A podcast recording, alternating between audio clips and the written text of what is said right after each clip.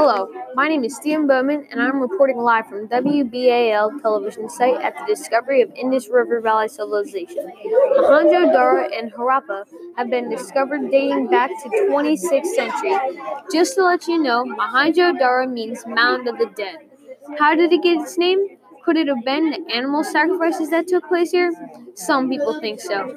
Harappa is a greater mystery concerning its name.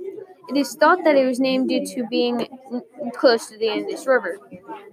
If you were wondering if the cities are alike, I can answer that. Yes, they were. Both cities had streets with dis- with straight grid-like patterns. That that tells us that they were both designed. They were quite advanced for their time, meaning they had brick homes, waste removal systems, and running water.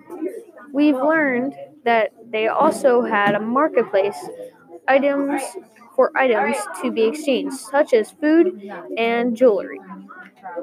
What happened to this civilization? Was it a flood? An earthquake? For more information concerning this intriguing civilization, log into our website at w w w dot w b a l dot com slash Indus. Thank you.